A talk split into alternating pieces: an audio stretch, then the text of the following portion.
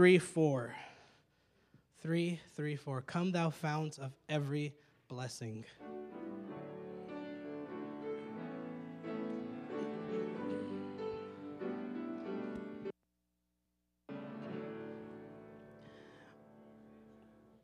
Oh God, you may not be like the juicer, but you are the fountain of living water.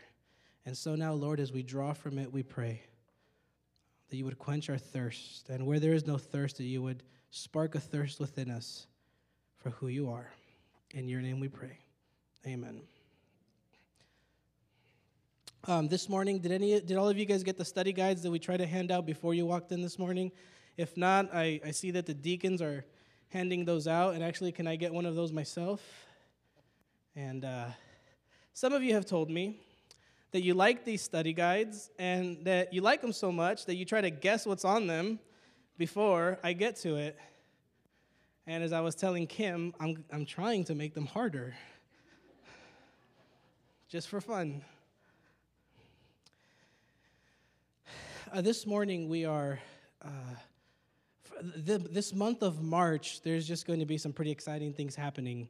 Uh, next week, we are going to be having the choir from La Sierra Academy. The choir and band, I'm not, I can't remember exactly the, the who, but it's going to be a ton of students, so our, our church is going to be packed.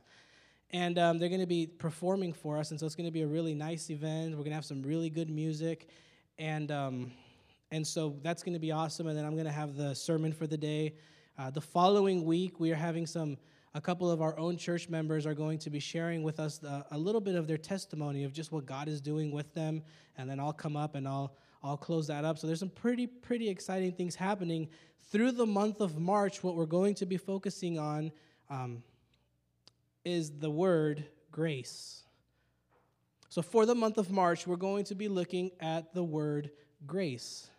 And the reason we're doing this is because our vision statement, our new vision statement, our new direction for this church is through grace becoming faithful followers of Jesus. And my elders, the people whom you have elected, whom I have chosen to uh, listen to when they speak, I listen. And they told me on our retreat about a month and a half ago, they said, we need to make sure that we get the point across that grace is of central importance for our faith. And so grace is what we will be looking at. Excuse me. And so when we look at the word grace, grace is a church word that basically means you get a gift when you don't deserve it. Grace is not a word that we generally tend to hear outside of the local church. Now, there was a famous rock band, uh, whatever band, they're Christians in a band, and there's a song titled Grace, and it says, grace is the name of a girl. That's where we hear it usually. But it's also something that changed the world. And so grace is a word that we tend to use in churches often, but it's a word that says you get a gift that you don't really deserve. Grace is you getting a second chance every time that you mess up. I don't know about you, but when I have been hurt, when I have been harmed, betrayed, Um, whatever, when something bad has been done to me, I don't tend to like to give the person a second chance. Do you? No, because you don't want to get hurt again. You don't want the same thing that happened to you before for you to happen again. And yet grace, this thing that changes the world, this thing that Jesus has for us, he allows us to keep coming back to him even after you have sinned. Now let me say this. Have you ever committed a sin? And it, it doesn't matter what it is. Maybe you knew you were going to do it, or you kind of just fell into it, but you've committed some sort of sin, and then you know that you should probably ask for forgiveness when that guilt begins to set in. You guys all know what I'm talking about, right? But have you ever said, but I'm not ready to ask for forgiveness yet? Because you know you're wrong. Why would God want to forgive you? And yet it's true. Grace means that you des- that you get the gift of forgiveness even though you are the one that sinned, even though you may have committed this sin a hundred times, Jesus is still willing to forgive you. Now here's a story for you. My first year in college, I moved out of my parents' house to another one of my parents' houses, but they weren't living with us anymore. And so I had this immense, um, not immense, just this, uh, I guess, immense amount of freedom. When you go to college, you leave your parents' house, and all of a sudden, I was almost eighteen, so I had all of this freedom that I had never had before. I had my own car. I didn't have a curfew anymore. My brother didn't care what time I came home. My sister didn't care because that's who I lived with. And it was just kind of like, wow, I can do anything I want to. So the first week that I go to school at La Sierra University, I had to go to the bookstore to spend my life savings on books. I walk in and I notice that there's a table to the side, like just to the side of the entrance, and there was people that I'd never seen before. They weren't part of the school, and they had these applications in front of them, and in front of these applications, there was these free gifts that they were giving away. I don't, I don't know what they were. So I looked, I kept walking, kind of like, you know, when you see a joke, never mind, that was a bad joke. Um, I'll say it later. Um, and so I just kind of walked by like, whatever, I don't want what you're selling. Well, then I come out, and they approach me, and they're like, hey, you know, those books are expensive, aren't they? I'm like, yeah, yeah, they're pretty expensive. Don't you wish there was a way you could pay for them without having to pay for them all at once? seventeen-year-old, lived in my parents' house my whole life. Um, I was like, yeah. You know, if you sign up for this credit card, we can probably get you a pretty good interest rate. Meant absolutely nothing to me. Um, and you could pay for your car, you pay for your books now, and you work a payment plan to pay it off. I'm like, good idea. So I signed up for all of them. There's like three of them. I don't know. I was doing pretty well because I thought, anybody can afford a fifteen dollars minimum payment. I didn't know what I was doing. And um, and so I remember one time, I, I just, this was before you could go onto the internet to pay everything, or before I knew that you could do that, okay? So I'm not that young, but we didn't have internet. And so I forgot to pay because no one has stamps and envelopes to send a check through the mail. I, I was seventeen years old. I forgot to pay because I used to get money orders. And then I get another letter, like in my statement, and they actually, yeah, they called me, and then they tell me that there was like a thirty-five dollars late fee for not paying on time. I was like, what, what, like, what? No grace. There was no grace period for me. It was, you missed it, and now you owe us more money. You see, we live in a world where as Christians, and even if you're not a Christian, but you're here because someone invited you, whatever the reason you're here, we live in a world where we see this word grace, and we know it's supposed to mean something good, but we live in a world where we don't see grace anywhere. If we're in school, teachers don't usually let you turn an assignment in late, do they? And if they do, they usually dock you points, right? Not really any grace. When you go to work, do you get, if you are scheduled to start at eight o'clock, but you show up at eight fifteen, do they just, you know, well, do they pay you for those fifteen minutes you were late? No, you have to make them up at the end of the day, right? And so the reality is that we live in a world where although we preach about grace and we talk about grace, it's not really real because even in your relationships, husbands and wives, boyfriends, girlfriends, if you have been wronged by the other person and you tell them, nah, I forgive you, is there a chance that that might come up in the future? Like when you got to just pull it out of your back pocket and be like, but do you remember this? So even in the relationships that are supposed to be the very best in our life, grace is nowhere to be found, which is what makes it so difficult for you and I as Christians, as Seventh-day Adventists, to really understand the concept of grace, which is you get a gift even though you don't deserve it. Now, I was having a conversation with somebody this week, and I, and, and God God said this, but he used me to say it. Um, and I told this person, you may not feel worthy for what God has done for you. But God thinks you're valuable enough to lay down his life for you. So you may not feel worthy, but God obviously values you deeply to lay his life down for you. That is grace. I want to read to you a story. I need you to read it with me, not out loud, but I need you to follow with me so it'll make sense.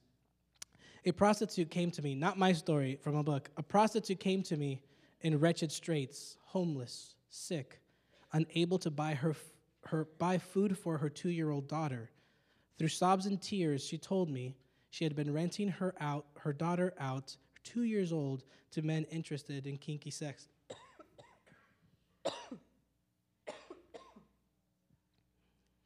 She made more renting out her daughter for an hour than she could earn on her own in a night. She had to do it, she said, to support her drug habit. I could hardly bear hearing her sordid story. For one thing, it made me legally liable. I'm required to report cases of child abuse.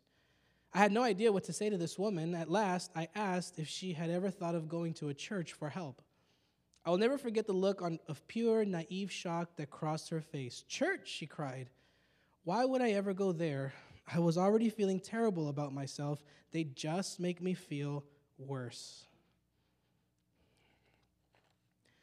In a world where grace is scarce, as a church that believes in the God who dispenses grace freely, what is the message that we are giving to the world around us? I like how Karen this morning, which, by the way, I'm going to put her on the preaching rotation from now on, but I love how it's true. Are you enthusiastic about the Jesus who has saved you, forgiven you, and allows you to have a new life? Or has Jesus just become the thing you know, the thing you talk about, the thing you know all the right answers to, but it's stopped transforming and shaping your life? I have a really good friend of mine who I used to always try to convince for him to come to church. Now, he grew up in the church. We grew up, had pretty similar upbringing, I suppose, when it comes to church and faith and all of that. And I kept trying to convince him. I said, "Why don't you come to church?" Not this church, but this was a conversation that I had before. I said, "Why don't you come to church?" And he says, "Because I don't think they would accept me." I can't give you all the details, but I'm like, "But yeah, they have to accept you." He goes, "Really? If they knew what I have done and what I do, would they?" I said, "I would make them." I said, "I will kick them out before they kick you out." This is one of my best friends. And and I fear, as a whole, not, and I haven't gotten this at this church, which I'm thankful for. I have not received this in this church. But in general, people are afraid to come to church because they feel like they have to clean themselves up before they can even walk in to the church. Because once we come into this place, this is the place where you're supposed to have your, your life together and be clean. And the reality is, is, are any of you really clean and pure and without sin? And to the people that judge, what does Jesus say? "Let he who is without sin cast the first stone." And Jesus was like, "Go for it." And Jesus was the one that could throw the stone, and Jesus chooses not to, because God does not hold your sins and trespasses against you. Grace is Christianity's greatest gift to the world. It is the greatest gift that we have, and so the question we have to wrestle with is, is it just for me, or are we giving it to the world? Today, if you ask people that are not Christians to tell you what is a Christian like, most of the time the responses that I've gotten, and or the responses that I've heard even just talking to people, you know, when they find out that I'm a pastor, it, it, it's never a positive thing. Rarely nowadays, when we say that we're a Christian, is it a positive thing? It's usually filled with a list of negative things, and that's painful to me because I don't think I'm that way, and I don't think you guys are that way. And so I think that it's time for us to recapture what grace looks like in this world, because this is who God is calling us to be. So to understand this a little more deeply, I want you to open your Bibles, if you have them, to Matthew chapter twenty-three. Chap- Matthew chapter twenty-three. Uh, verse one through four. Then Jesus said to the crowds and to his disciples, "The scribes and the Pharisees." A scribe and a Pharisee was like an ancient pastor. They knew the Bible. They read the Bible. They know what it said. "The scribes and the Pharisees, they sit on Moses' seat. So practice and observe whatever they tell you, but not what they do." So that's like Jesus saying, I don't want to use an analogy because it might come back to haunt me. Um...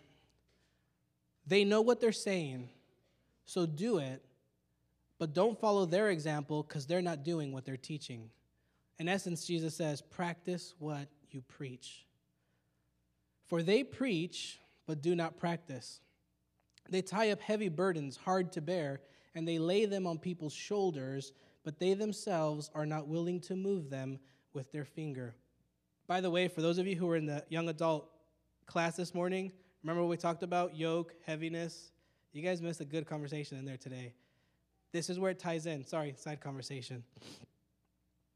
They lay heavy burdens, hard to bear, and lay them on people's shoulders, but they themselves are not willing to move them with their finger. And so Jesus says, beware. There are people who are going to put all kinds of rules and regulations and heaviness, and you're supposed to do this, and you're not supposed to do that, and you have to keep doing this, because if you do these things right, then you're going to be in. Then you'll be okay, and then Jesus will approve of your faith.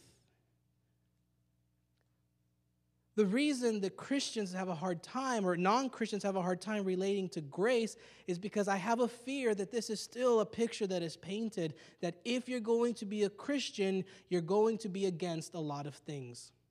And if you're going to be a Christian, then you have to stay away from certain things. And if you touch one of those things, then you're not really a good Christian. And we use words like, well, he's probably a backslidden Christian. I don't even know what that means. Because if they mean that he's a sinner, oops, so am I. In essence, we're all backslidden Christians, if we want to get technical. I fear that the reason people don't give Jesus a chance is because sometimes as Christians, we give people too many rules to follow, and they feel like if I have to follow all of those before I come to church, I'm not ready for that. And so what happens is we perpetuate a cycle of ungrace to the world. And Jesus says, be very careful that you do not tie heavy burdens on people and then you don't help them. In essence, if you're going to give people some rules, walk alongside them. But even then, it is a very touchy subject. There's this one pastor that I was reading in the newspaper this week, on, on the internet newspaper, who was always uh, preaching, you know, the the Christian conservative right, you know, anti-homosexual, um, no on abortion, like all of those bad things, right? Like all of the stuff you're supposed to stay away from according to the Christian right. And then he gets caught, and I, I have to read how I wrote it because I don't want to say it the wrong way. Preaching, al- al- always preaching against homosexuality, he was caught and arrested for doing some public acts of indecency, which means that everything he said goes out the window. He may have been right on some stuff. He may have had some good stuff to say at some point, but when the person who was preaching then goes against his word and does the opposite thing, what happens? Like, oh, maybe it wasn't right. Maybe he was wrong. It, it is said that, you know, we often prepare, like uh, people ask me how often, how long, how many hours a week do I plan, prepare my sermon, and I'll give them a certain number of hours. But the reality is, and this is what we were taught from the very beginning in seminary, when it comes to preaching, it's crafted over a lifetime. Because what people will ultimately come away with is who you are and how you've treated them. It's not about what you say with your mouth, but about what you say by the way you are living and treating them. And so we go on to the next verse, okay? Let's skip through these because it was a mess up. John chapter one, verse fourteen. Okay, we're at church, so we're going to look at a couple of Bible verses this morning so we can get an idea and then close with something good. John chapter one.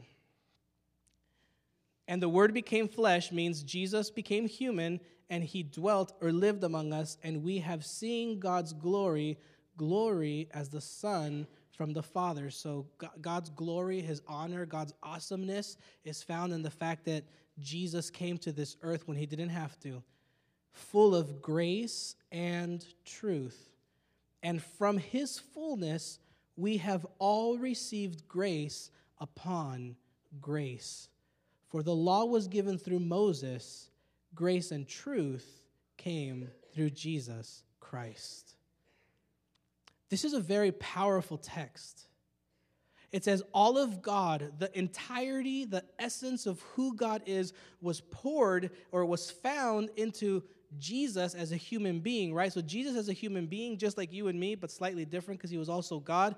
But in this one person, the fullness of God, the awesomeness of God was found in Jesus. And, and part of what that is, is, is that Jesus was full, the awesomeness of God, okay? The, the, the essence of God, what makes God who he is, is grace and truth. And from this fullness, you and I have received grace upon grace. So from this text, it is easy to see that God is full of grace, overflowing with grace, and will continue to pour grace and forgiveness and love into your life. The law came through Moses. Grace and truth came through Jesus. Look at Romans chapter four. We're going to keep going. We're going to keep going on this one.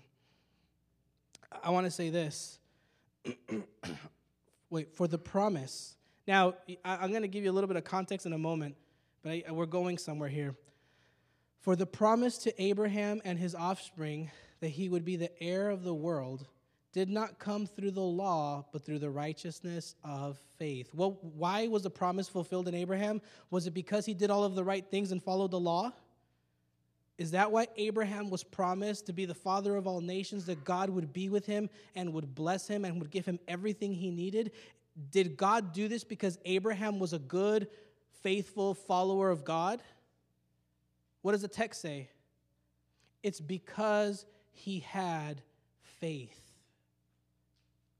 So you see, when you give people a list of what it means to be a good Christian or a good follower of Jesus, I give you permission to use this Bible verse that says that all it takes is faith. Because if you don't believe in Jesus, what does it matter that you do what you're doing if you're following all the commandments and doing everything the Bible says? If you don't believe in Jesus, then maybe you have found a way that, a good way to live your life, because, you know, it's a good way to live your life, but you're not doing it because you have faith in Jesus. For now, this is kind of wordy, so I'll break it down in a minute. For if it is the adherents of the law who are to be the heirs of all this promise, the eternal life too, then faith is null and the promise is void. So if all it takes is for you to do the right things all of the time, then you don't have to have faith, because then we can all get access to it because we could do the right things all the time. For the law brings wrath, But, but where there is no law, there is no transgression. So the reason that we know we're sinning is because there is a law there. There's the there's the laws of Moses, the Ten Commandments, all sorts of stuff. Verse sixteen, that is why it depends on faith, in order that the promise may rest on grace and be guaranteed to all of Abraham's offspring, which is us. God moving in your life, God giving you eternal life, God giving you the most abundant life that Jesus talks about, is not at ever at any point dependent on how good you are, but on how, or on whether or not, rather, you have faith. Faith isn't always easy to have, is it? Hey, when things go pretty rough, is it really easy to be like, oh, God, thank you that you gave me this burden? Do we say those kinds of things?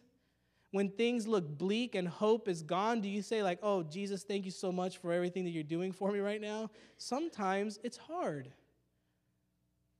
But that's what you need. That's what the scriptures say, that for God to continue to fulfill promises, that, or the promise of salvation, of eternal life, of being in connection with God, is for you to have faith, not for you to be perfect.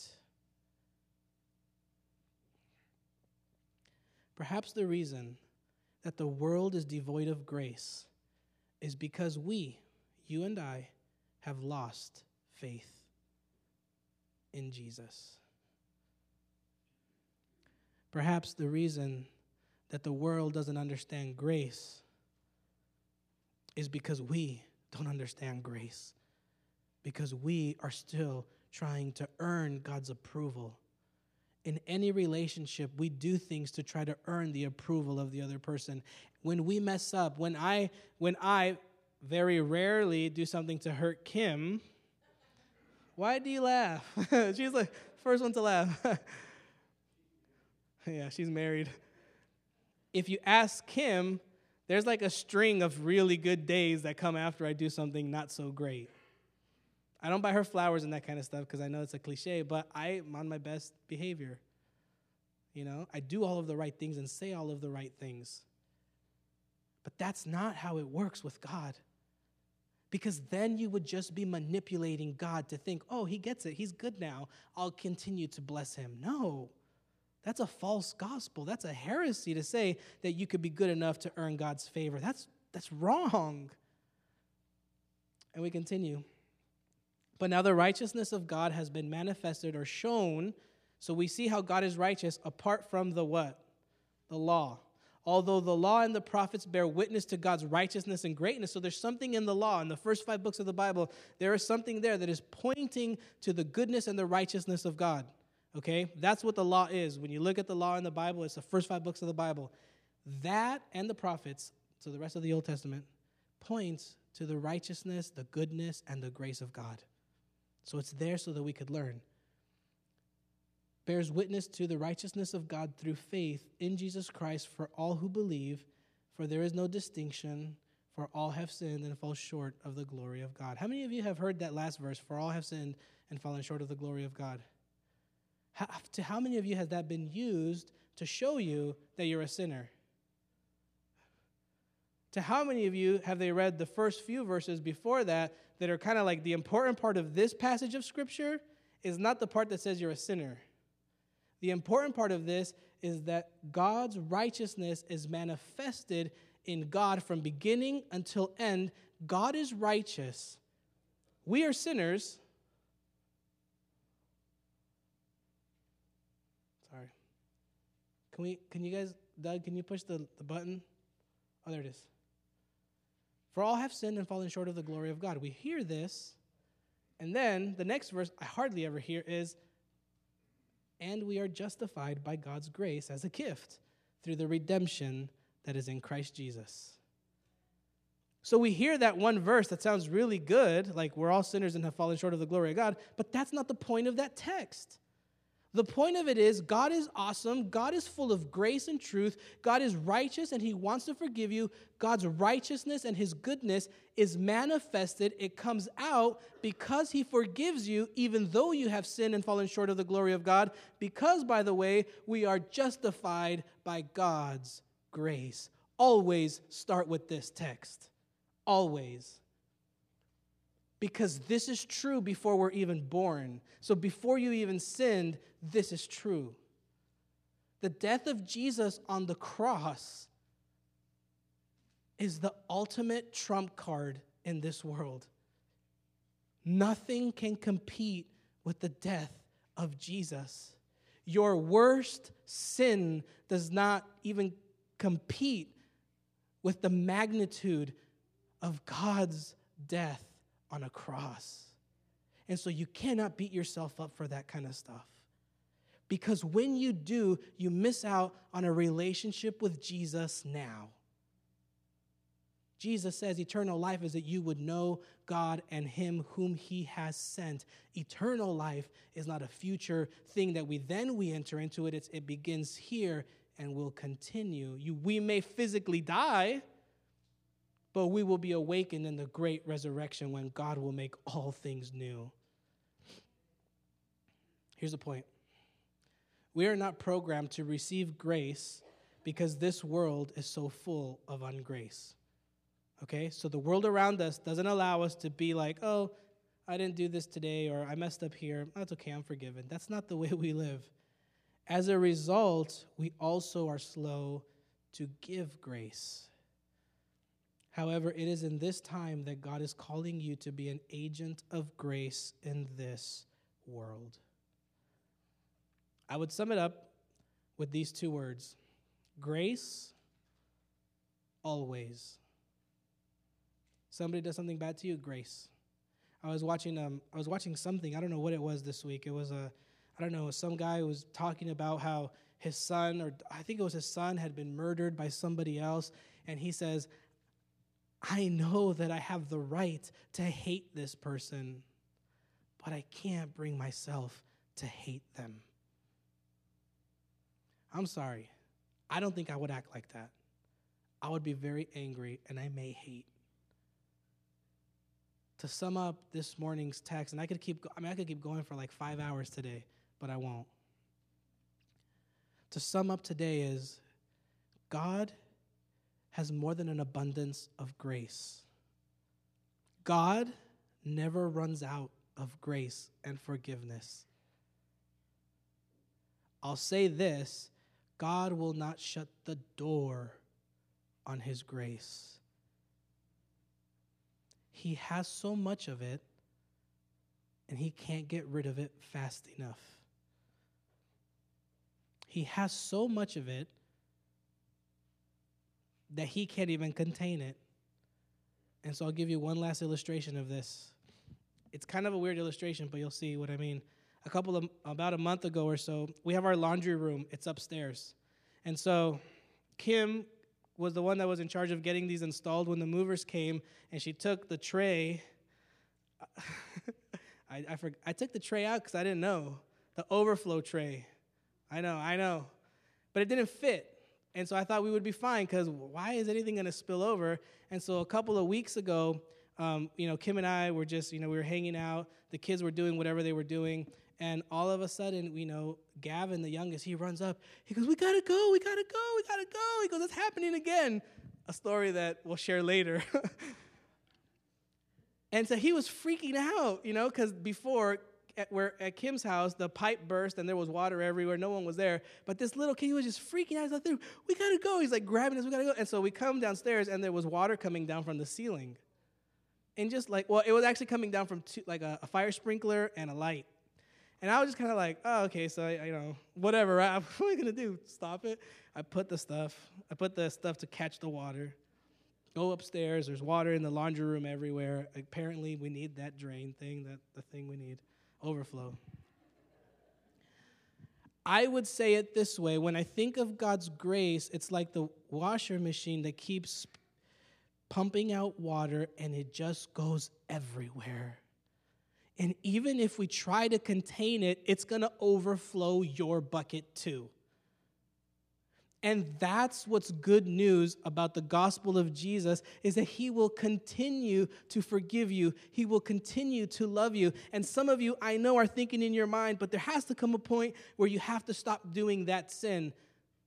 You should stop sinning because it's destructive and unhealthy. There's things you got to stay away from. But just because you stop one, it's like a leaky boat. Then, you know, uh, you know, like those cartoons where they put the, th- the toe in one hole, but then another one pops up. That's you. That's me. We may think we're not sinning over here, and I may stop this really bad habit, but guess what? There's something that all of a sudden springs from over here, and God's grace is just like, I got a bucket that's never going to run out for you. You may have, you may just be a hole, you know, a boat with one big hole. My grace is enough for you, and there's nothing anyone can say or do that will change that. There's nothing anyone can ever say or do. And Jesus is just like, there is nothing that will separate you. There's nothing that will make me love you even less. You're already a conqueror. Get over it because it hurts God more than it hurts you, that pain that you're going through. If you have children, you know that's true. When your son or daughter are going through something difficult, it breaks your heart more than it breaks their heart because there's nothing you can do to make it any better. And God's just like, I got this. I got this. Let me have this. Let me do this for you because it's going to go a lot better if I do it than if you try to do it yourself. Grace is knowing that God will never stop and God's love will never run out. And now that gives you the power and the strength to pour out your grace unto other people. If we can do that, the world will be a better place. If we can do this, people will see Jesus for who he is, and they will come to him, and they will have a relationship. And so that's my prayer for you this morning, that that would be real. In therapy, I'm landing the plane, I'm landing the plane, honey. In therapy, they tell you you have to keep repeating this to yourself because it's not going to feel real for a long time, but you have to know that it's real. Repeat it to yourself. God's grace is never running out. He's got more than enough. As we think about this, I, w- I invite you to open up your hymnals as we come to a close in our service this morning. And I invite you to sing with me hymn number four sixty-two, Blessed Assurance, Jesus is Mine.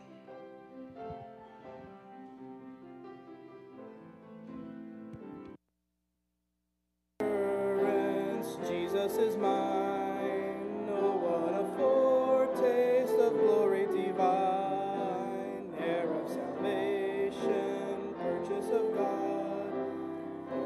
Spirit washed in His blood. This is my story, this is my song. Praise my Savior all the day long. This is my story, this is my song.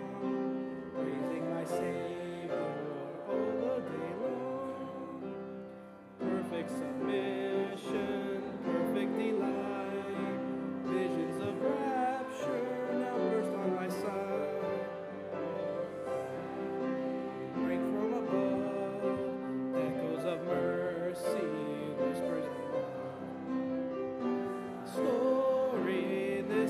Song, praising my Savior all the day long.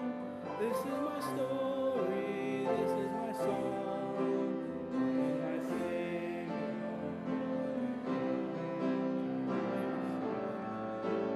Perfect submission, all is at rest.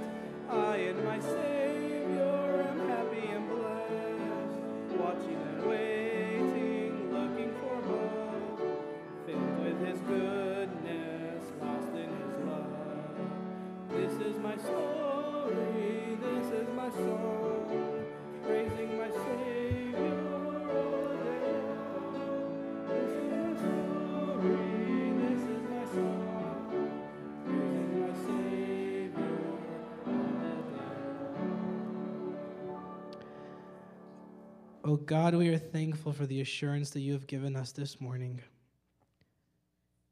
We are thankful that Your grace is never ending. And God, our prayer is that our gratitude would never end either. Continue Your work in us. We await Your presence and we await Your Spirit. We love You. Amen.